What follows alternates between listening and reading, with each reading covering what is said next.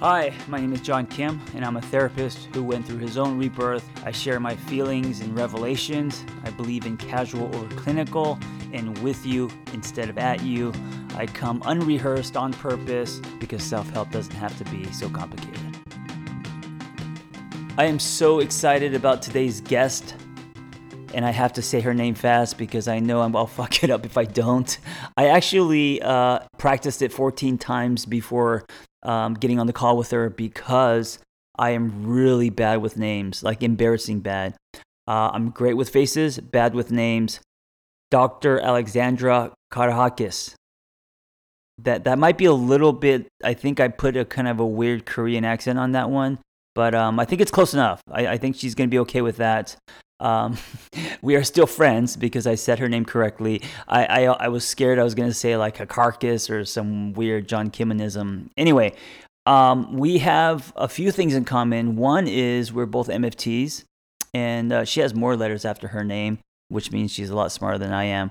Um, but we both went through the whole therapist journey.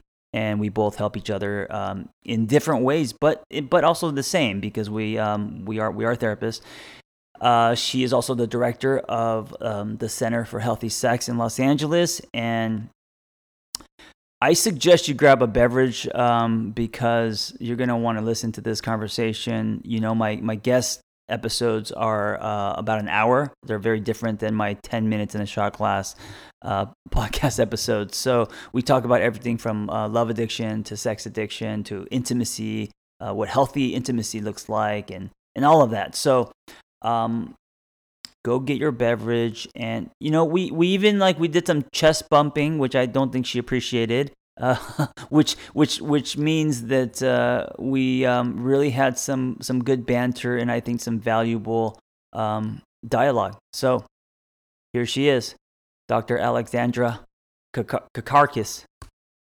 Me. So I had to practice your name 14 times because I knew I was going to screw it up. Oh, Dr. that's okay. Dr. Alexandra Katehakis. Oh, beautiful. Oh, is it beautiful? Yeah. Yeah, it was the uh, Alexandra part that I was nervous about. No, oh, okay. well, you know what? Most people call me Alex, so that's fine also. Um, so you have a lot of letters after your name. You have uh, uh, yeah. PhD, you have a MFT, which I also share. Right. What is the CSATS? Is that counseling? Um, no, it's a certified sex addiction therapist, and mm. I'm a mm. supervisor for that certification. And the other one is a certified sex therapist, which I'm also a supervisor for. Wow, that's amazing. Um, and um, just my doctorate's in clinical sexology. So, really, my sort of area of interest is sex and sexuality. So, can I ask you, how did you get interest in that? Uh, interested in that area? Well, um, I you know, struggled myself with um, sex and sexuality as a teenager. Mm-hmm. Um, I, like you, grew up in a quasi-immigrant family. Mine was right. quasi. Yours sounds like it was immigrant, but um, you know, my father was an immigrant, and my mother was born of immigrant parents. So there was this this odd thing that I think most people deal with that are first generation, where in your household you're you know, eating these foreign foods and foreign right. smells and speaking a different language. And then, you know, I'd go outside every day and go to high school. And I, and I grew up in a very white, uh, middle class neighborhood. I grew up just south of Cocoa Beach. So the mm. Cape was there. So a lot of Army kids. Um, and I was different. And I didn't know how to be of how you know how the culture ascribed relationships and dating and all of that. We, we actually we have a lot of lot of things in common. I mean, I mean the obvious common thread is Dax Shepard and both of us being on his show. Um, and I listened I listened to your uh, episode and I loved it. And uh, the I mean, not only the topic I think is um, relevant, important, and we'll get into that, but also um, there's a lot of overlap in, in the way that we grew up. Yeah, I think so. I mean, when I listen to you also talk about your family of origin, I think, wow, this is really the plight of any immigrant, any right. first generation person that's trying to assimilate, and their parents are holding on to the mores and values of, you know, the old country. And the younger generation was, you know, in the brave new world, which is why they came to begin with. Right.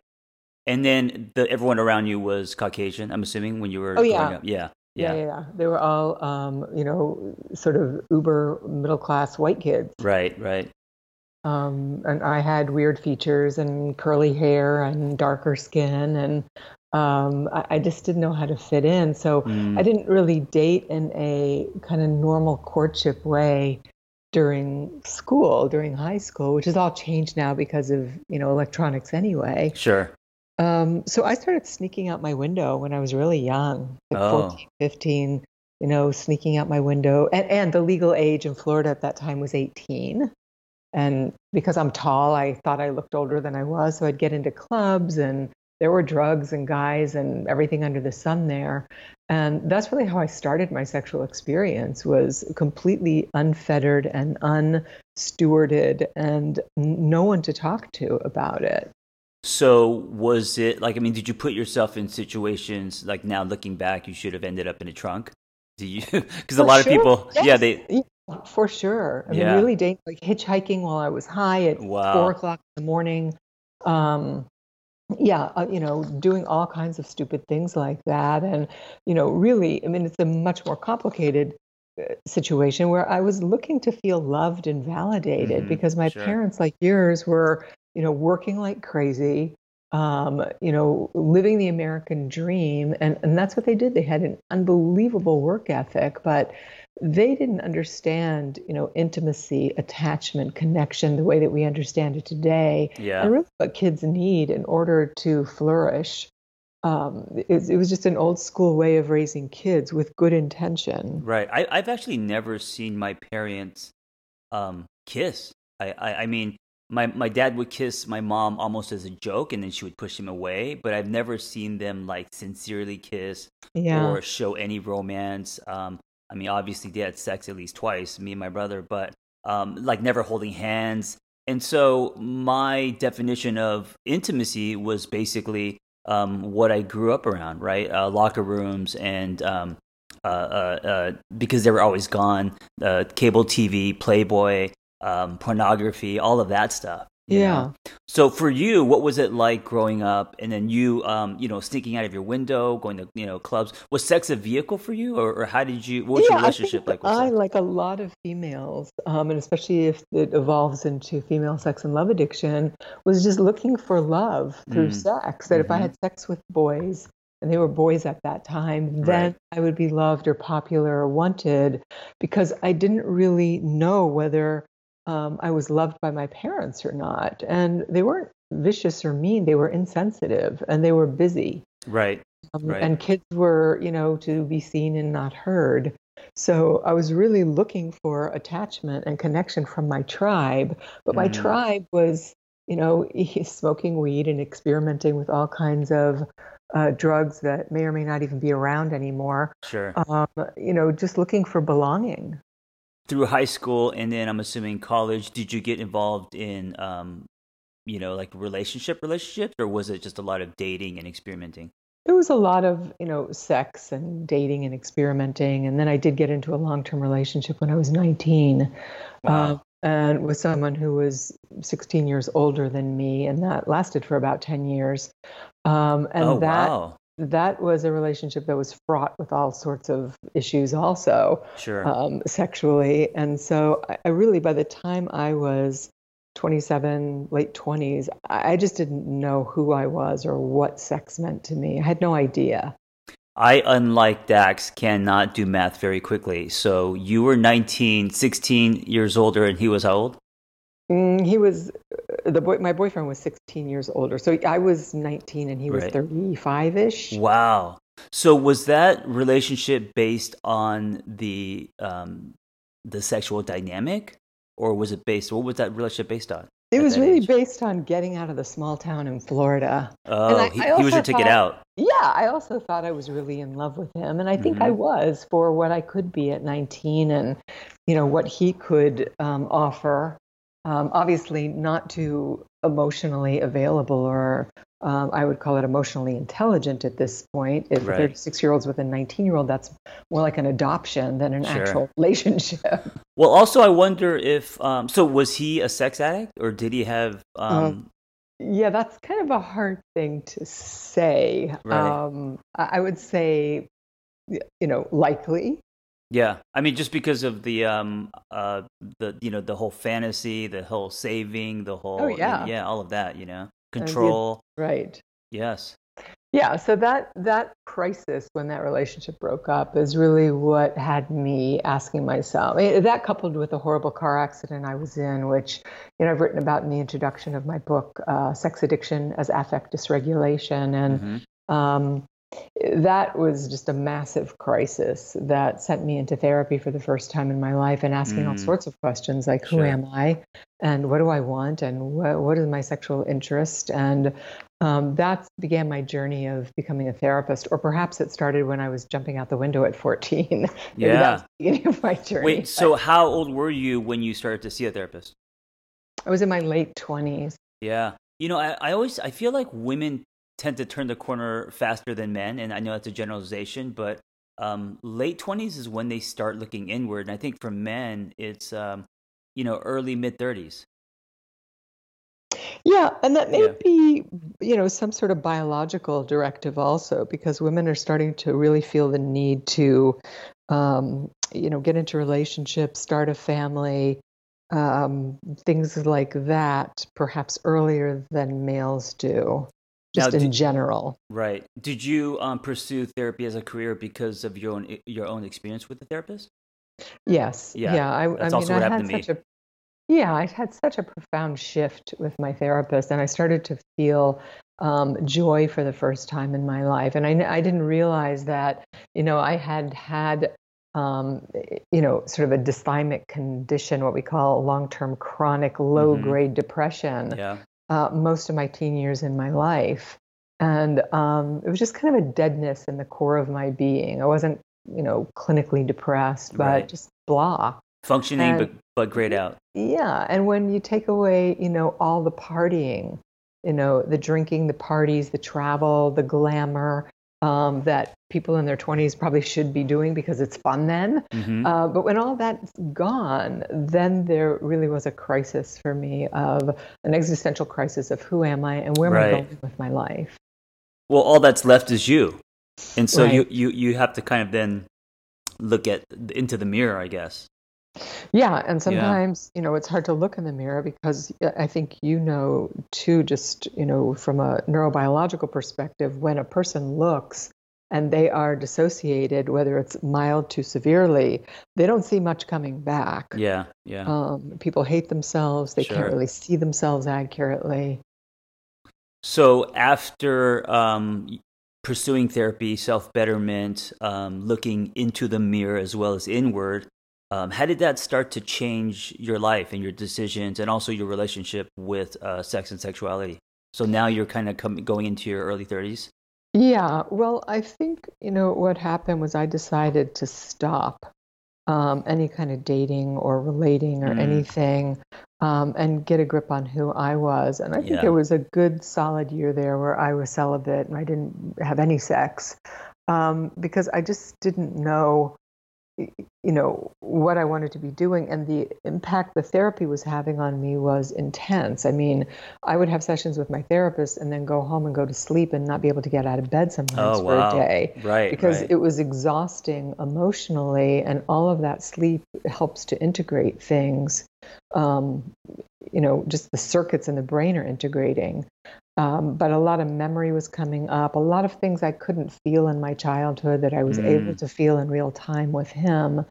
Um, and I trusted him deeply. Mm-hmm. And mm. um, but it was a, a, difficult time. And you know, there are many, many versions of psychotherapy today. Right. Uh, and I was fortunate to land on the couch of somebody who was really doing deep transpersonal work mm. and helping me get into my body and the impulses in my body and allowed me to feel in real time what I couldn't feel historically. And that was incredibly intriguing to me because while it was deeply painful, I felt alive.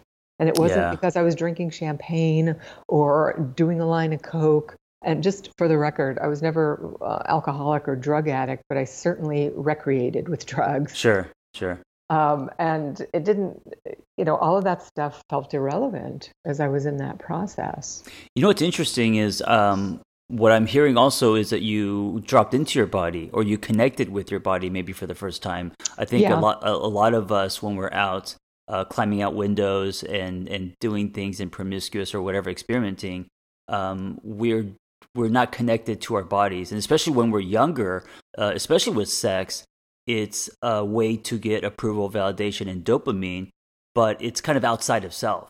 You know we're, we're we're almost using our bodies as a, a vehicle not dropping into and that and that's why the intimacy is not is more mechanical and and, and pornographic almost. Well the sex you mean yeah i mean yeah the yeah. sense. Yeah yeah. Yeah and i think that's accurate. You have to be uh, mildly to severely dissociated right. to have sex with people you don't know or to do things that um, are really hurting you mm-hmm. in order to go through with them. You wouldn't go through with them if you were if you had your prefrontal cortex online and you were really thinking about what you were doing. You would say no that's going to hurt me uh, um, but that disconnect is also habituated and adaptive, especially if somebody grows up in a family where their parents are insensitive or there's neglect or there's right. abuse. Right. Um, it becomes a strategy for tolerating the intolerable. Yeah, almost like protection. For sure. Yeah, it's yeah. a very elegant system, actually. So uh, then it's so because then what happens is then then difficult um, because it's new. Uh, and I also have a lot of clients who struggle with this um, to actually finally be mature. Um, I love I love your book Erotic Intelligence, and mm. I love I love this concept of the four corner uh, stones of intimacy. And um, maybe this is a good time to get into it. But you talk about self knowledge, uh, one, two, comfort and connection, three, responsibility with uh, discernment, and four, empathy with emotion. And it's like, um, those are scary things. they know? are scary things. Yeah. Right. Um, well, I think, yes, the, the thing that is the most frightening for people, I think, initially is when you um, you come to this point in your own work or your therapy, um, and you know the demand or the request is that you have to stop doing what you what you were once doing. Mm-hmm. And yep. if I stop acting out sexually, if I stop partying, drinking, what have you, then who will I be? And the willingness right. to go into kind of this no person's land, no woman, no man's land, and say, I'm not that anymore. And if I'm not, if my currency isn't, you know, my sexuality or whatever it is I'm up to, um, that's how people think I'm hot or they're interested in me then where does that leave me? Because right. I feel like I have nothing inside. Right. So it's like your your identity's gone. That's right. And I think that's the leap of faith that people have to take when they get into recovery from anything or when they get into a psychotherapeutic process that the false self they've constructed really has to go by the wayside. And you could call that the ego. Uh, mm-hmm. Uh, but however, the left brain organizes a, a, sense of self is typically false anyway. Yeah, uh, the, the pseudo side. Yeah, and to say, I'm going to let that go and I'm going to find out who I authentically am, which means I'm going to go deep into my insanity or my craziness. You know what's scary about today's times and the internet and dating and swipe culture and that whole landscape is um, it's so easy to hide now. It's so easy to create um, identity through filters. And if you you know uh, if you're photogenic or whatever you you have you know say half a million followers and then suddenly that becomes your identity um, it's it's really hard to then have a solid sense of worth that's based on um, authentically you instead of the uh, the projection that you're you're projecting onto the world yeah but i think eventually that will crash and burn because how mm. long does youth and beauty really last right. there's a there's an inherent emptiness to that when all that goes away then what you know then you see people that are really lost in their 40s and 50s yeah, yeah. Um, and not just lost but in the case of many women also looking rather freakish uh, sure. with the way they alter their faces and their bodies and and all of it. So but, uh, that's a very dangerous road to stay on. Yeah, and this is you know even before the internet, this is what happens to um, child stars and yeah. people you know um, who right. get famous or what, and then they're creating cliffs, and then when they have to actually look at that mirror. Um, they fall off those cliffs and they have no sense of identity, and that's when you know, uh, uh, drugs and other vices to escape or numb, you know, enter the picture. Yeah, and that's what I said. It's just, you know, they do, people hit a wall with that, um, constructing themselves through social media. Um, right. This idea that I'm a star and everybody adores me and wants me, but nobody really knows me. So that person is left feeling quite lonely. And also, there's a pressure to constantly you know, be on the edge of what's cool and hip and mm-hmm. new. Mm-hmm. And that's exhausting. Oh, absolutely. Um, wearing that veneer is, yeah. is, is, is, definitely exhausting. So, um, at what? So, did then did you um, after your therapist journey? And, and by the way, was it lonely for you? Because my therapist journey was no one told me about the 3000 hours and uh, and uh, you know the the the shitty pay and the burnout and I, right. I took a year off, but it, it took me like six years to become a therapist, and it was really difficult for me. It was lonely, and I was I don't know. I I, I actually um, almost quit a few times. Um, what was it like for you? Well, I think it was challenging because when I got to school and I was in a psychopharmacology class, I thought, "Oh my God, this! I feel like an actor that's on the wrong set. Like mm. this is mm. the wrong show for me." Right, right. Um, and so I hung in there, and um, the learning was something I really loved and enjoyed. Uh, but the internship itself is grueling, as you say. Yeah, there's there's yeah. no pay. I had no to pay. work part time and um, you know do my hours, and and I really was struggling during that period. But I fortunately had a community um, at the counseling center I was training at, so I was able to find my tribe, mm. and that kind of kept me going um, you know, through the whole process. But it is a an intense process because it's a process of self-examination and all of your issues come up whether you yeah. like it or not. I mean, I saw people lose marriages in graduate school. Oh yeah, that's actually really common because yeah. um, people start growing and right.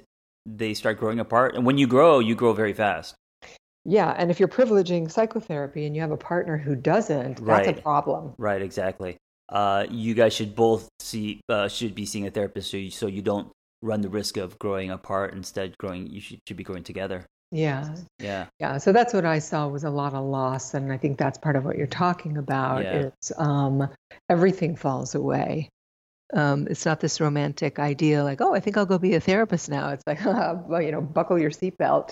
Well, I think that people go in, um, especially uh, you know how we're portrayed in the media, or uh, or if we've had amazing experiences with our own therapists without knowing what it's like, and then we go into it and we're like, holy shit! Like the self work and the rebirth and the That's revelations, right. yeah, uh, which is all a good thing, right? It's it becomes a catalyst well, for your own growth. Yes, because there is that adage that you can only take your clients as far as you've been. So you're not a very good you're not a very good tour guide if you haven't climbed the mountain yourself or sure. gone to your own personal hell and back. Sure, How absolutely. Could you possibly take someone there? So I think it's essential. So um, how how long was that? Then did you do a private practice for a while, or did you I go from there? I, I went to a, a community counseling center mm-hmm. where um, I did. Um, I think I was there for three years of training. Um, I also worked at an agency that treated sex addiction, which is how I found out about the whole idea of sex mm. addiction mm. and started working in that field. Um, and I started a private practice along the way. Now, um, isn't sex addiction in that world mostly men? As eating disorders, because I worked in that world too, that was mostly women. Yes, I would say that, you know, I've essentially built my career working with men. Yeah, yeah, uh, I can imagine. And we do have more and more females coming forward who identify as sex and love addicts, but there's still a lot of stigma about it for women. Um, you know, there's a lot of shame about um, having that problem, not being able to stop, being sexually compulsive, whether it's, mm-hmm. you know, masturbating to pornography to the point of injury or mm. constantly hooking up with guys and feeling horrible about yourself. Um, but you know more and more women are coming into treatment now than ever before. So that's hopeful to me. Yeah. So um, for anyone listening and if they don't know and they may be on the fence uh, at one point in my life i thought i could possibly be a sex addict. I definitely have the the addiction gene in my, my family. My dad was an alcoholic um, and I'm, I'm highly sexual. What would be your definition of a sex addict? Or is it different for everyone Mm, I think it's different for everyone. I mean, there are some basic criteria um, that we look at um, that help people, you know, think about um, whether or not they really have a problem because right. um, you know just having a high sex drive or being very sexual does not make somebody a sex addict yeah and that was my thing um, especially when i was married uh, i because i was so highly sexed i thought that i was a sex addict or because um, i looked at porn once in a while or because of my my thirst for sex and at, at that age i was in my early 30s I was just bouncing off the walls, and um, I thought, oh shit, maybe I have a problem. Mm-hmm. Well, I think where people feel like they have a loss of control, like there's clear right. behavior where they're doing more than they intend or want to do, you know, waking up in people's bedrooms repeatedly and they don't know them, you know, things of that nature. And there's a pattern of out of control behavior over time. It's not like, wow, it was a really crazy weekend, not sure what happened, but it's like every weekend is that way. Right. So like um, any like any addiction, it's when your vice has control over you, right? When you're yeah, uh, like can't go to work or you're lo- you know losing things, uh, relationships, uh, custody, whatever it is. Like it, it's actually damaging your life. Right, and I often talk about it's you know when you when your sexuality owns you and you don't own it. Mm. Um, when you're not making choices anymore, and also you know another earmark is repeated efforts to stop you know, people constantly bargaining with themselves and saying, it's just this last time, or I'm not going to do it anymore. Um, and of course, they can't do that. And then um, we also see people losing lots and lots of time, either engaging in the behavior or cleaning up the behavior on the backside. Right, right. Um, what about love addiction? Now, love addiction is interesting because uh, many believe, like, how can love be an addiction? And that's mm-hmm. also mm-hmm. a real thing. Yeah, I think, you know, we see love addiction both in um, men and in women, but it's really, I, I, conceptualize it as an intimacy disorder, just like sex addiction. Mm-hmm, and mm-hmm. it's a mm-hmm. problem of attachment and regulation. Um, it's also a neurochemically altered state. And for some, it can be, you know, a um, repetition compulsion. But typically, love addicts crave intimacy and connection, but they can't establish or maintain intimacy. Right. And they can't tolerate what intimacy requires because they can't recognize their feelings and their needs. They don't know how to get those needs met. They're easily wounded. Um, they can't really tolerate true vulnerability. And they're overly focused on the other. I mean, that's one of the main features of the love addict. It's all about the fantasy of who the other person is, not being in actuality or reality about who they are. So, is there a piece where you're losing yourself in someone else and how good that feels? Yeah, because that obsessive relational activity becomes the way or the means for regulating feeling states because the person can't self soothe. So, what's interesting is you're addicted to love, but because of that addiction, you're not able to experience true intimacy? Well, it's pseudo love. It's right. not a deep love. It's right. the the way I explain it is that you know, when a quote normie meets somebody and you go out with them and you're excited, you know, you're really excited to meet this person and you go out on a first date and it's um, kind of feels sort of crazy internally and um, and you like the person and you can't wait to see them again. And they say they're going to call you. And um, they say you know i'm going to call you on whatever monday. And monday rolls around and they don't call you and you're a little disappointed. Mm-hmm. and then they call tuesday and they say oh my god i lost my phone. And, and you think okay well that happens. Um, and then you go out with them and you have a good time. And then you meet their best friend and you're like eh, not so much. Uh, but then you go out again and then you meet um, their sister, you go to a great concert. So there's an oscillating upward trajectory where things happen and you measure them to see is this a deal breaker? Is this person for real? And then when you have a sense of the green light, you go again. Mm-hmm. Um, until, but but the upward trend, there is an upward trend there, even though there might be some dips and things you don't like about the person. The love addict meets somebody and um, they say they're going to call them and you know two days later and they don't call for a week and they right. make excuses for it. And then they go out with a person and they're horrible, or they forget their wallet, or they're, they're just a jerk and get drunk, and they make excuses for it. So they, they're constantly driving the fantasy of who they need that person to be. They're not in reality of who that person actually is. Right. Is there a part of of where you're trying to fix the person? Well, sure. Yeah. I mean, it's all about, you know, a fixer-upper or something Right. Person. Like, Right. you know, it's about their potential. I see I see what a good person they are, how they could be. And if you fix that person, then it makes you more valuable. Well, it also makes me not have to deal with myself and my Mm. shortcomings and my issues. I Right, can right. always be focused on the other. The project. That's right. That's really interesting. So, how do you how how do you know? And I know we're talking about it now. How do you know? Because I think a lot of people listening to this might actually question if they are a love addict or if they they kind of swing that way. How how would you know? Because it's not like an eating disorder or or or sex where it's. I, I just think it's less obvious. Well, it is. I would say, you know, if somebody um, is engaging in repeated compulsive seeking of a relationship or a romantic experience, hmm even though there are negative consequences, the person's Right. bad, they don't show up, they hurt you, what have you.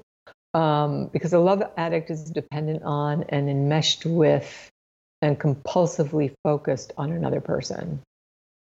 Yes, and then they end up, um, if they're not aware of their love addiction, then they uh, keep repeating the pattern of, of choices um, on on who they choose to love, and the only thing that changes uh, uh, are faces. That's right, and um, it, you know that's why in Sex and Love Addicts Anonymous, which you know is a twelve-step fellowship, um, they say we don't have relationships; we take hostages, Mm, and that's Yeah. emotional hostage taking. right, right. Um, what do you think of this idea, uh, the the whole lightning in the bottle? That that that uh, when you meet someone and it's just like crazy chemistry versus um, peeling an onion uh, versus you know the slow burn and getting really getting to know someone. You know, it's different for everyone else because people that are, uh, identify as demisexual are Mhm. people that need the onion uh, metaphor that you Mm, used. It's kind of a slow getting to know you process. I think it's both. And I think when you meet someone, there's got to be a little bit of that lightning feeling because that's chemistry. And that Sure. is a, um, it's a ethereal, amorphous thing. It's difficult to pin down on, but you kind of know it when you feel it. And sometimes it has nothing to do with what the person looks like or their age or anything Right, else. There's right. just kind of like a wow. And I really recommend that people take time to get to know that person because the sex um, and the love will outpace the relationship because the nature of attachment Mm-hmm. um, and pair bonding and you know the dopamine the adrenaline all of that fusing forward so when people start having sex and I, i'm sorry to say especially women uh, because of the oxytocin that we produce which is the bonding trust Right. hormone um, women very quickly fall in love and Mhm.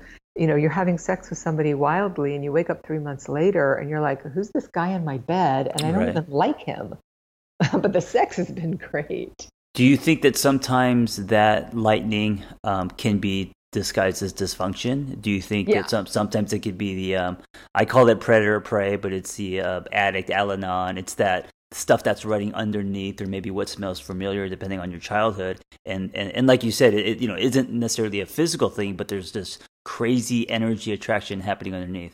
Yeah, and I think that's when it's a repetition of one's trauma. I think that's before you do your Mhm. work in psychotherapy. I was talking about after you do your work in psychotherapy, but before, yeah. if somebody had early, what we call early relational trauma, so infancy to four years old, pre verbal trauma, later childhood traumas of abandonment or rejection or enmeshment, um, or any kind of abuse, we are adaptive creatures and we will look for that which seems familiar. Yeah, absolutely. And so, you know, there is another adage that if you put um, two a sex and love addict in a room of 400 people, they'll, yeah, they'll find, find each other. Absolutely. Yeah, And that's that, that is uh, because we go towards what we know. Yeah, and and I and I think it's so important to be aware of that because if you're not, it's easy to mistake that attraction for the one or That's right. love or you know like the the, the notebook or that. and then what's going to happen is you're going to compare everything else to that kind of um, you know feeling of dopamine, that kind of shot, and and it's not going to compare to that, and then you're going to judge that relationship, which actually can be healthy, um, be, but you're you're basing it on something that might be dysfunction.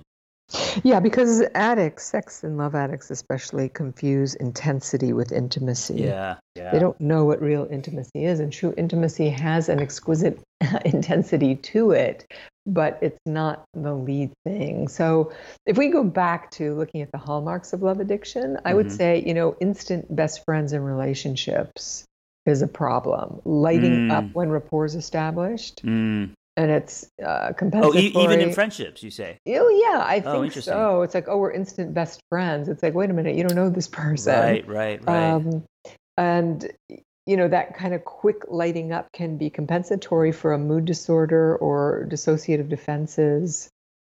And then obsessing on another person, which is can be a defense also against deeper affective states the person can't feel. So, any mm. kind of racing to intimacy and closeness that's born out of anxiety and using the other person to regulate themselves is a bad sign.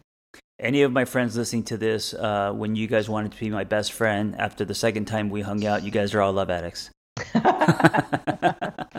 you can be love addicted or love avoidant to the opposite sex or the sure. same sex, even when you're straight.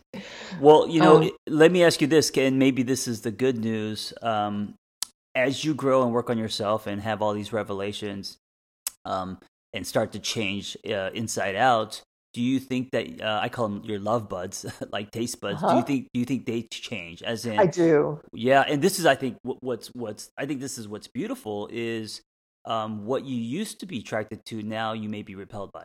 Yeah, I think so. It becomes yes. instead of euphoric, it becomes dysphoric because I'm so happy you agree. I wanted to like yeah. give you a high five because okay. if you didn't agree, I'd be like, oh my god, I've been I've been like saying this message for years. And, oh, and, it's true. Yeah, yeah, And and I think it's because we are rewiring our neural circuitry, um, you know, from the bottom up through the work in therapy and through our experiences. I mean, I think about some of the things I did when I was in my like 19 and in my 20s. Oh, and yeah, it yeah. breaks my heart. I think, God, if I met a young woman that age, I would be so sad for her for hurting herself so badly with people mm, like that. Mm. You um, mean you mean when you say all the things you did? What do you what do you mean? You mean the um the lopsided relationships, or what are you talking about? relationships, the anonymous sex, the mm. partying and not knowing who I was with, right? Like all that stuff that seems like it's kind of wild and fun and crazy um, is actually really hurtful. Um, it's not self love. That's Sure. Yeah, and also it could be um, maybe not hurtful at the time because you're numbing, but then come back to haunt you. Yeah, in what way do you think about that? Um, it could be traumatic. Uh, so when I think when you're uh, uh, 18, 19, or even in your 20s, and it's all about exploring and, and having a great time, um, you can put yourself in situations and you can have a lot of uh, sexual experiences, maybe threesomes or whatever. And at that time, you could label it as normal and exciting and this is amazing. But then maybe when you're doing your work or when you turn you know uh, turn the corner you realize uh, there's there was the reason why you did that and all the shame behind it. Mm-hmm. oh sure. Yes.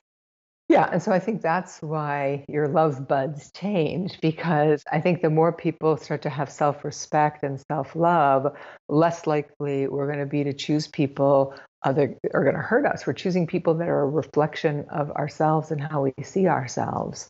Yeah, yeah. I mean, I, I, uh, I've been talking a lot about, um, especially today at 46, and I've been in many relationships. I've been married.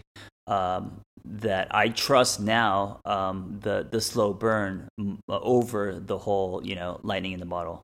I don't yeah. trust the lightning in the bottle. I'm I'm afraid of it, especially yeah. if it's super powerful. Right. And I think for addicts also, they say, you know, if it feels right, it's wrong. And if it feels mm. wrong, it's right. Right, right. And, and I think most people, because this takes work, uh, they don't swim past the breakers. Like, I think that uh, peeling the onion or, or really getting to know someone on a deeper level, a three dimensional uh, knowing, that that means that um, as you swim there, you're going to have a lot of resistance, especially if you're used to not going that far or you're not used to mm. being um, you know things like eye contact and showing yourself and being vulnerable and all of that that that it takes to get there yeah i think those are um, you know mechanisms that we have to learn with trusted others and i think that's the power of therapy with a therapist that's really relational, that's you know um, willing to talk about their feelings in relation to you. Also, um, I think that's one of the most powerful things about the 12-step fellowship is that people I'm not sure, you know, the meetings are super useful, but I really think it's the fellowship, it's the contact, it's the come as you are, it's the call me anytime, that attachment process where people start to rely on other people to get their needs met. Because when you grow up in a household when, you know, as a kid, you figure out, well, I got to do this myself because the adults aren't around um, it makes it hard to trust other people to get your needs met. But that's how intimacy is built it's through relationships with people. Why um, don't we teach this stuff in high school? Well, that's a really good question. Why don't we teach sex education in high school? Yeah, instead um, of geometry, you know. Right. Um, it's just, it's sort of unbelievable to me um, that we are so behind when it comes to this matter of intimacy and human relatedness. We're an over sexualized culture, highly pornographied, but when it comes to deep intimacy and the realm of the erotic that arises through this kind of connection, eye contact, vulnerability that we're talking about, uh, everybody gets squeamish and no one wants to talk about it. So why, either... why do you think that is? Is it because the world sees um, vulnerability as a weakness, or is it is it is it is it just because we don't want to go there and that's why we don't want to talk about it? We don't I want to have that conversation. I think it's shame. I think yeah. it's the sort of puritanical vein that runs through this country and the sure. shame that accompanies it. Sure. So it all goes underground. Um, that's why you know porn is like almost a hundred billion dollar a year industry worldwide everybody's yeah. looking at it but oftentimes the people that don't want to have sex education in schools um, that don't want to talk about sex in a healthy way uh, are the people that are sometimes looking at the most sordid images. Sure.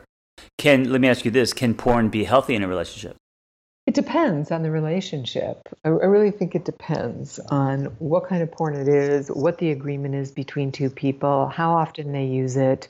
Um, when it's associative and um, it's consensual, then it can be fun. And when it's dissociative and um, you know there's a, a, sneaky aspect to it then somebody's always going to feel wounded because it's a third it's a third energy in the relationship. I think what's damaging is shame, and I think that shame lives in secrecy. And so, um, if you are if you're using it as a tool, and you guys are talking about it like you are using sex toys and and and, and other things, I think it could be healthy.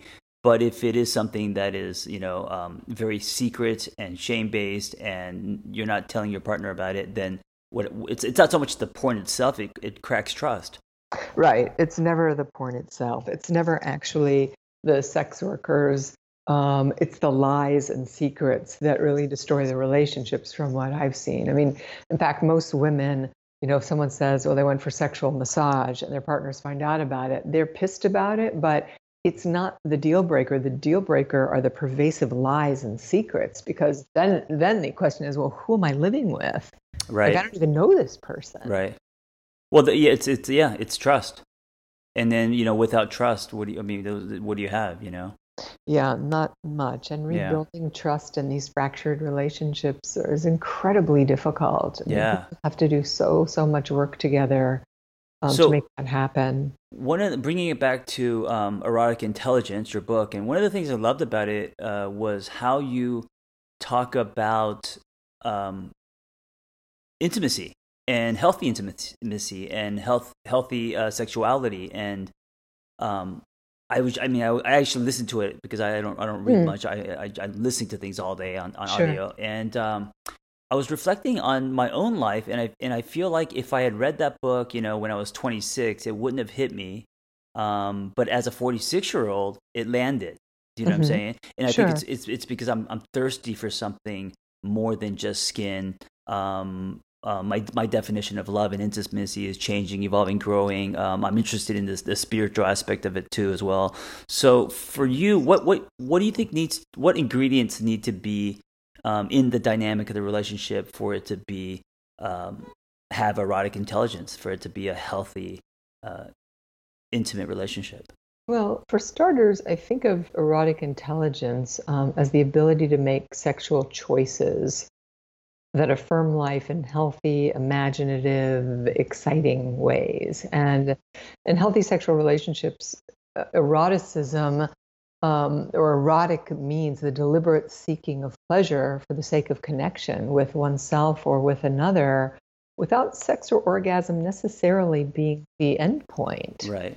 And so, so connection over um, orgasm or connection over, over dopamine, I guess. Well, well, yeah. dopamine is produced through connection too. It is for sure. I mean, the novelty of just gazing into one uh, one another's eyes um, is deeply um, it's novel and it's dopamine producing because of the novelty. But people have this idea of sex and sexuality uh, just being penetrative sex. Mm-hmm. Um, and instead, you know, being sexually healthy is having the ability to talk about sex and yeah to identify cultural concerns and talk about your sexual anatomy and your sexual health care and your awareness of your behaviors and acceptance of your behaviors and being able to talk about masturbation and fantasy uh, without giggling or feeling right. shame about it. Right. we're not we're not used to talking about sex because we we don't talk about sex. Yeah. So that's why going back to these four cornerstones, I mean, self knowledge is about really knowing what's true for you, even when it's uncomfortable. And I think this comes down to, you know, talking about, um, you know, what has historically been called fetishes. I think we're thinking it more of kink now because with the advent of Fifty Shades of Grey and all the access to pornography and people growing up on internet porn, there are a whole bunch of things that people are into sexually, but they're afraid to first of all not tell any other people but really own it themselves. Right right. Because the question is what does it say about me if i like a particular sex act? That, that's my own self judgment and then how am i possibly going to tell someone else um, because i'm afraid that they're going to judge me or humiliate me or worse and yeah so then it becomes secret and then right. it, you're internalizing and tying that that to your worth and so that that's when it kind of can become a virus it can also right. become problematic because if it's secretive and you're having sex with another person, you're not really making eye contact with them or connecting with them. You're in a right. fantasy right, about, you know, somebody dressing you up as a large red book. Yeah, Is that a thing? A red book? I, I don't know. No, okay. I'm actually actually looking right now at Jung's red book. It's on my book. Oh, that's hilarious. Okay, I thought you were, I thought you were gonna say baby because I know people do do that with like diapers and stuff. But you said well, a red book, and I was like, oh wow, okay. No, I thought maybe I would choose something nonsensical so yeah. that it doesn't freak anyone out. But That's you know, really, really, whatever whatever your thing is, whatever turns you on, if you're fantasizing about it while you're having sex with your partner, you're not really having sex with your partner. You're in your own little world. It's yeah, you're disconnecting.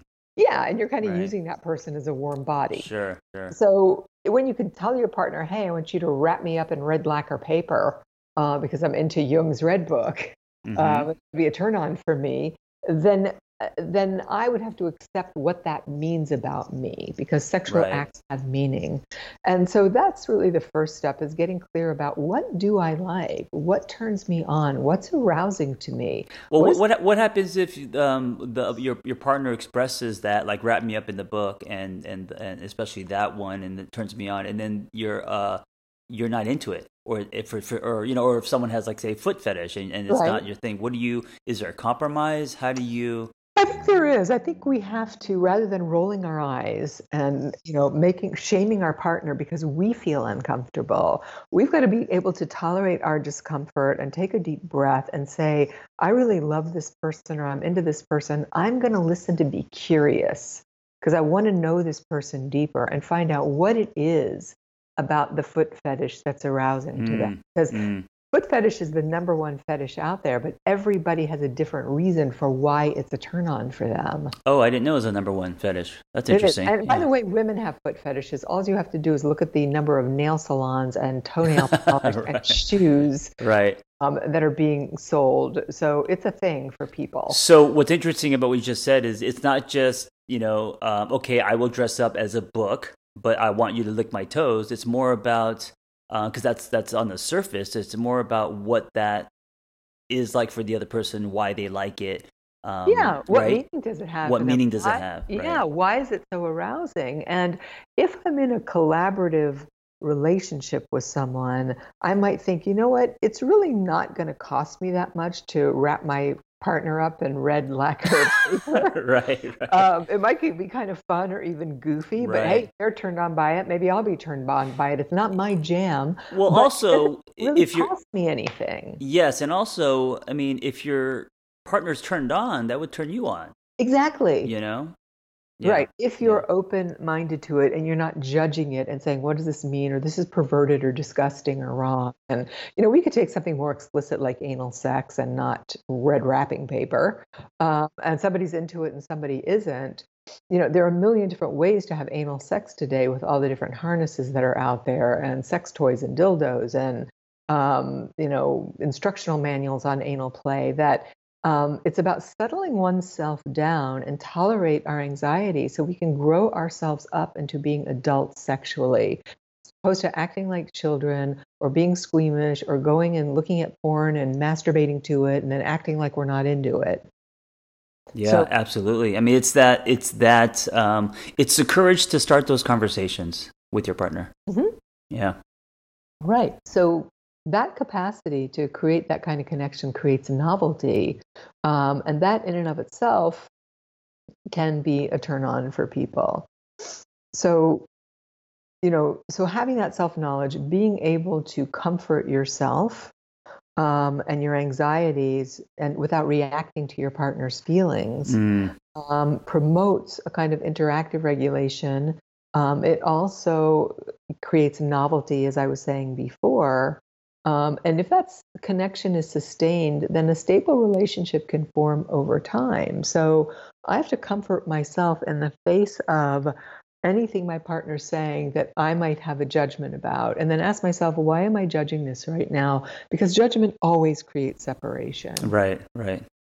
You know, Um, I can uh, say, "Oh my God, you know, John's cool, but oh God, those shoes he's wearing. I don't think I can be his friends because of his shoes." It's Yeah. like, what? It's an interesting separation right there, as opposed to, okay, that those shoes aren't a reflection of me. Um, how can I deepen my relationship with this person and be curious about, you know, why you're wearing whatever hot Yeah. pink high tops? you just said the word that was like uh, a neon sign in my brain when you said judgment. Uh, the opposite would be curiosity. You know, um, right. I don't think you could be judgmental and curious at the same time. So, and especially in the bedroom, instead of judging uh, because someone wants anal sex or to be wrapped up like a book or, or, or their, their toes licked or whatever, uh, to be curious, and especially if you love the person, to be curious um, about what turns them on. And then, and, and not not in a detective way, but just a natural Right. curiosity, and like, oh, that's interesting. I didn't know that about my partner. Right, and I didn't know it about me. That so- that as my partner's talking about that, it's kind of arousing. I didn't know Right. that about myself. Right, Here's right. the thing: all of us want to be understood. The thing that we all hate the most is feeling misunderstood, Mhm. and the way we understand others is through curiosity. Yeah, Yeah. and I think the other thing that judgment does is it prevents uh, both people from actually exploring their sexuality. So then sex just becomes the same thing you've been doing since high school. Well, there's a well-known sex therapist, uh, David Schnarch, who says people typically have leftover sex. There's Mm, what you won't do and what I won't do, and then we do what's left over. Right. And I think that's what you're saying. It's just Yeah. this very narrow band, and it gets boring quickly. Yes. Um, so, Oh, sorry. yeah, go ahead. No, go ahead. Um, I was going to say, uh, because you mentioned self knowledge. Uh, by the way, we're talking about the four cornerstones of intimacy, which I think is an amazing concept. Uh, we talked about comfort and connection. Um, number three, responsibility with discernment. What do you mean by that? well, I just mean that um, when we're responsible in the context of an intimate relationship, we have to be accountable for ourselves. So Mhm. we have to be assertive and direct. We have to speak up um, about what we want and what we need and be accountable for our own feelings. Uh, and that means that you're not making me feel something. I'm actually feeling something, and it's my responsibility to investigate that. Mm, ownership. Yeah, and also, you know, telling the truth, even though it might be difficult to say and for your partner to hear, because there's an honesty in that, and that we're back to vulnerability again.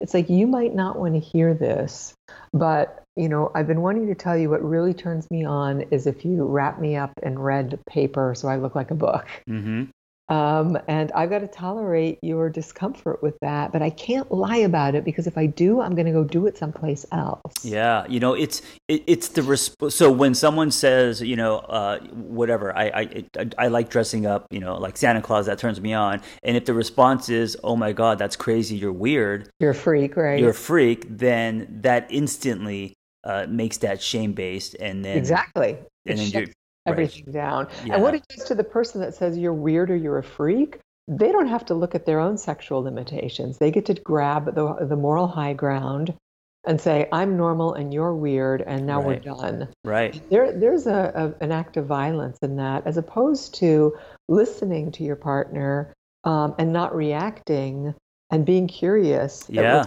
about, and then having a challenging conversation about preferences versus being mean. Sure. I mean, I mean, the response of, "Oh, you like dressing up as Santa Claus? I wonder what would happen if I dressed up as an elf." exactly. right. Suddenly, there's a connection, and now we're exploring and playing and all that. Um, exactly, and and it might be really fun sexually, or it might just be hysterically funny, and right. your sex was that you just had a good laugh, and you're like, "Okay, we're never doing that again." But um, you know, at least we tried something new and different. But you know what? That shared journey is is powerful. That's so right. it, it, doesn't matter if it was actually successful or maybe or maybe you know dressing up like an elf is not for you.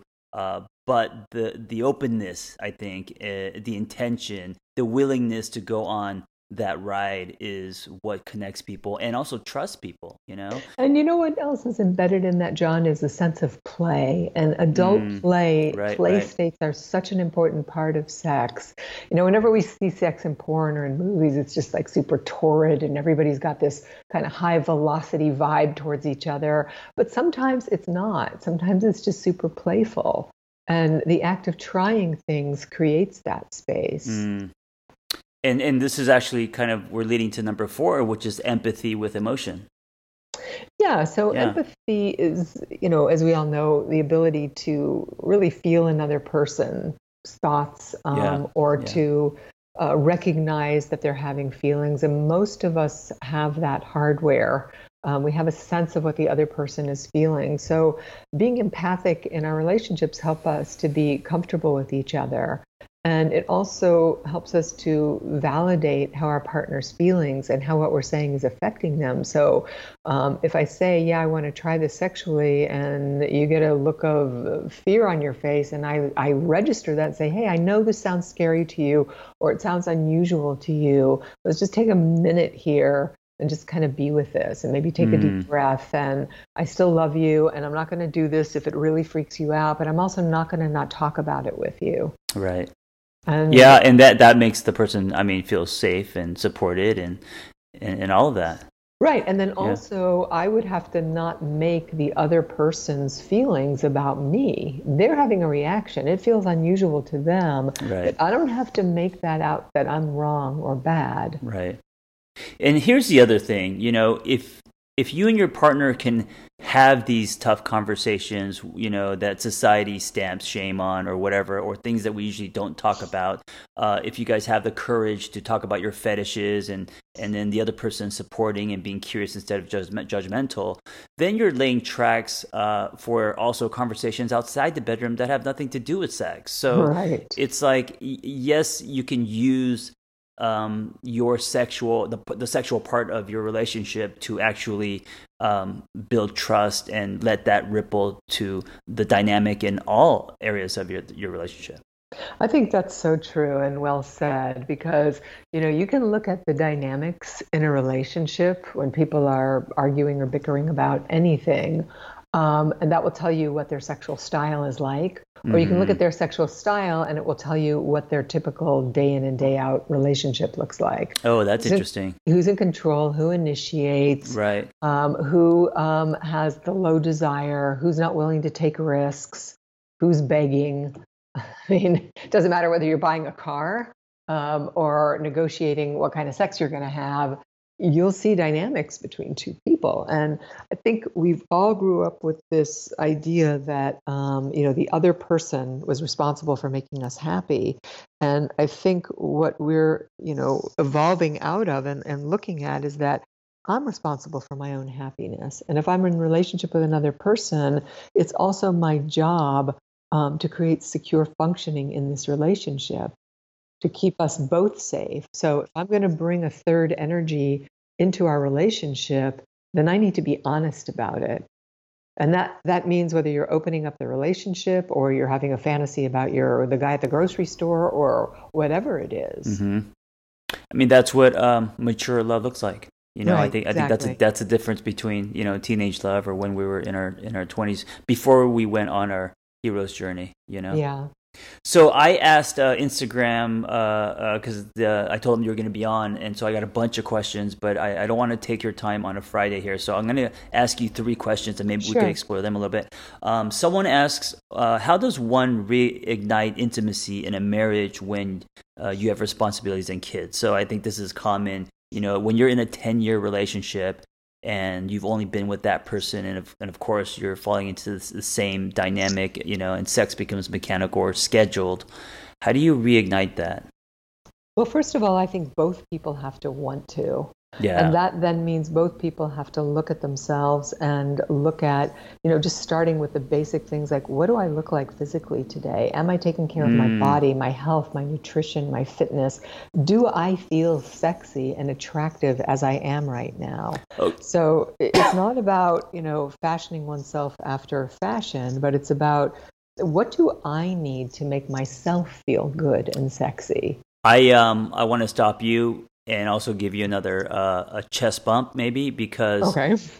this is exactly I think what you said is so important. Um, I think when we get into long term relationships, we can get lazy in our own self care, um, our own feeling sexy, you know, as a right. need, and whatever that looks like, whether it's uh, uh, working out, yoga, whatever it is but you have a responsibility to feel sexy and if you don't feel sexy you're contributing to the uh, the sexual d- dysfunction of your relationship. I mean, mo- I agree. Most people point fingers. Most people are like, "Well, you know, you this, you that," but no one says, "Okay, what do I need to do to feel sexy again?" Yeah, I hear that. Women say, well, you know, he's not very romantic. And I'll say, well, when was the last time you were romantic? Right, right. What are the things that you do to make, you know, well, I don't yeah. feel that good about myself. Well, what are you going to do about that? And, exactly. and sexuality and what we're talking about are, these are vitality states in the body. This is what keeps us, you know, youthful and strong and um, you know, our bones in good shape and all of it. So, um, knowing what makes you feel good about yourself so that you are bringing something to the relationship as opposed to it's like, yeah, I'm over here and I'm completely, you know, dead wood and you're just going to have to rub two sticks together to get something going. Right. As opposed right. to, I've got a bonfire going here and I want you to join me. So that that's sort of the first step, and then the other is, uh, I think a trap people get into is that they don't see each other uh, dimensionally. Um, mm. Um, they see the other as you know cardboard cutouts, father, cardboard yep. cutouts, who's picking yep. up the dry cleaning and the kids, and we don't see our partners as sexual beings. Um, and that requires novelty sometimes. It's about accompanying your partner to um, work or something that they do, a sport they're involved in, and really watching them as if you would watch a stranger and think, wow, you know, he's really kind of sexy or handsome, or she's beautiful, or um, I'm seeing her in a different light. Um, so that we sexualize each other in that way, where we're looking through novel eyes at the other as opposed to, I already know you. I love noticing, I love the idea of noticing things in your partner that you hadn't before. Yeah. You know, and one of the most novel things we can do, which you've mentioned before, is eye contact. The act of sitting knee to knee, eyeball to eyeball, and just gazing at one another. I mean, the eyes are the window to the autonomic nervous system. So that means the body is being activated in that gaze. And when we look deeply at the other, all of our nonsense and bickering and ideas about them fall away, and we start to see the person we fell in love with. We also start to feel where we're guarded and not open hearted or judgmental. Um, and that can help us start to let our guard down towards each other. I think also if you can't, you know, um, stare into your partner's eyes for more than, you know, two, three minutes, um, that's very telling of where you guys are at. Yeah, you got a problem for sure. It's like a it's like a dipstick. Check in the oil, your your intimacy oil. You know.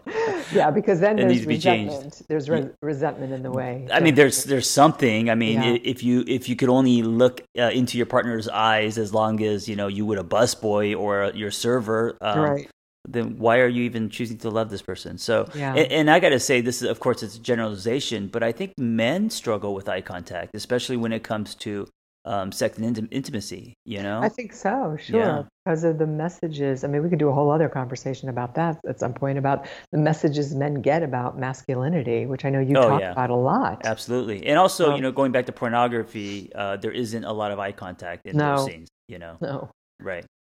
Um, next question What's the relationship, or is there one, between attachment styles and love addiction? Well, I think um, there are. I mean, I think love addicts, you know, likely have a more of a preoccupied style of attachment, um, meaning that they become preoccupied with the other person to the exclusion of themselves, mm. um, and they're constantly referencing, referencing the others, the, um, the other person rather.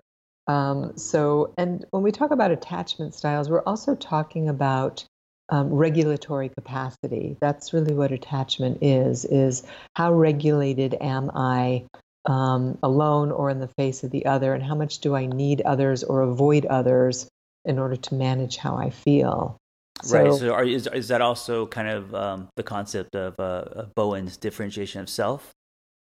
Um, a or bit different. different. How is that yeah. different? Well, I think first of all, you have to have a secure attachment so that you can differentiate. Mm. Um, right. And Bowen talks about, uh, well, first of all, regulation theory is about what happens in the mother infant historically or classically rather mother infant dyad where the mother is bringing the infant's brain and nervous systems up to fruition in a contingent secure way mm-hmm. um, and that person then can be in an intimate relationship they can make eye contact they can ask for help for our mothers etc um, and then over time, when that child is old enough, 14 years old, they start to individuate. And then around right. 18, we differentiate and we stand on our own two feet. Mm-hmm. But when any of those processes have been impeded along the way from infancy, childhood, teenage years, um, then that person's going to have a very hard time separating or individuating from the other. They're always right. going to be codependent, yep. enmeshed. Enmeshed. I, yeah, I need the other person or I feel like I'm going to die. I can't live without you. Um, things of that nature. Right. The the it's what I call the sticky. Uh, yeah. Also very common with young love, and then of course that overlaps with uh, love addiction and, and, and, all of that. Um, what do you do when there's an avoidant and an anxious in a uh, relationship? Well, I mean, I, I, mean, I guess it depends on, on the spectrum. I mean, the idea yeah. would be the you know the secure attachment and both working toward that. Well, I think you know it's it's going to be a real challenge for both of them um, to uh, use each other for co-regulation. So, you know, the anxious partner is probably going to be the more clingy one, yeah. or the sticky one, and yeah. the avoidant one is going to be the one that disappears. And that's not an uncommon uh, combination. Uh, Stan Tatkin talks about the wave and the island. And so you just start mm. to know that that's how your partner is and stop acting like you want them to be some, like, something other than that, what they are. Sure. And, and so, also that translates into the bedroom, correct? That, that yes, chase. Yeah. That's yeah. right. Because anxious will look like high desire and avoidant will look like low desire. Right. Right. I always tell people I'm a, I'm a recovering anxious. yes, well, who isn't anxious today? Yeah. But um, yes, so to be able to, for the anxious person is going to have to be able to downregulate some of that anxiety, mm-hmm. and the avoidance got to upregulate some of their avoidance. Sure. And that can be done through holding hands, through eye gazing, through um, a deep hug, a chest to chest, belly to belly hug, um, where there's a co regulatory process taking place until both parties are either settled down or the others come up and they can look at each other um, and be with each other in that way. Yeah, and of course, it's a practice. yes, know? it is yeah. a practice. I mean, these are not quick fixes. Yep. Last question. Uh, this person says, "What if masturbation makes someone feel more depressed?" then they shouldn't do it. well, I mean, is it that they shouldn't do it, or are are they judging the masturbation? Are they? Well, That's the honest, the, the silly question is what I did answer I just said is, but yeah, I mean, you have to investigate. Well, what are the circumstances under which the masturbation's happening? Is it secretive? Is it shaming? Um, are there messages that you got from your family growing up or your religion that says that it's dirty, wrong, and bad? Mm-hmm. If so, you're going to feel depressed afterwards. If a person is compulsively masturbating, at some point they're going to feel uh, really sick to their stomach and awful afterwards, in right. which case they should really seek help. So, is it a question of masturbation needing to be normalized or that it's compulsive and it's problematic? Which is it? Do you think that we uh, as a society need to masturbate more and explore that, or do you think? Um, I, I think, think, it's hard to make that blanket statement, John, but I do think that self pleasure is something that we don't talk about and we don't teach our kids. Um, and it's right. funny, we'll allow it when they're like three and four years old. We're like, oh, yeah, they're just touching themselves again, because that's what kids do that age. Um, but instead of really for a child normalizing at that age and telling them it's okay and it feels good and you should only do that in your room, you can't do it in public because it'd be dangerous for a child to do that in public. Um, and then stewarding that child through their childhood and into their teenage years that self pleasuring is perfectly normal bodily function. Everybody has the same bodily parts. It's okay, it's for your pleasure. Right. Um, that would be very different than kids feeling like they have to sneak or hide it and they're embarrassed and they don't want their parents to know. Um, you know, if we just made it more of a normative bodily function and less, you know, shame based, we'd have a very different experience around our sex and sexuality. Yes, and I asked a question like a four year old, just saying, should we masturbate more? But what I what I, what I meant was yes, um, um, exploring one's own body, uh, the, appealing to shame. Um, it, you know, I, I, think it also falls under the umbrella of self care. Yeah, I and, think and, it does also. Yeah, yeah, absolutely. Well, thank you so much for your time. I think, uh, man, we covered so much, and I, I, really love the conversation we had. Um, I apologize for the two uh, chest bumps. I don't know you that well. Maybe, maybe they maybe they should have been fist bumps, but I, I do feel connected to you because um, we do the same work. Uh, and yeah. I totally forgot about this, but you're also the director of. Um, well, I didn't forget. We just didn't have time to talk about it. But you're the director of the Center for uh, Healthy Sex in LA. Correct. So our website, uh, website, centerforhealthysex.com. Um, and people can find a whole host of resources there about sex and sexuality, books, workshops, webinars, etc. Awesome. And where can people find you? Um, are you active on social media or anything um, like that? Yeah, I, the my um, I'm on Instagram mm-hmm. um, at Alex Katehakis and also Facebook uh, Center for Healthy Sex. Do you feel uh, weird or guilty that we both kind of met on Dax's show, but then we interviewed each other? Like we're almost like um, doing something behind his back? no, I don't. I don't feel guilty about that at all. Uh, I actually ran into him the other day. He's such a great guy. He's a great guy, and he I think he's doing guy. an amazing service. You Absolutely. know, because people love listening to him, and you know, putting people like you and I together, which is really a gift. So I very much appreciate meeting you, and um, this has been a fun conversation. Absolutely. Thank you so much for sharing your story. I think it's going to help so many. You're welcome. Okay. Be well.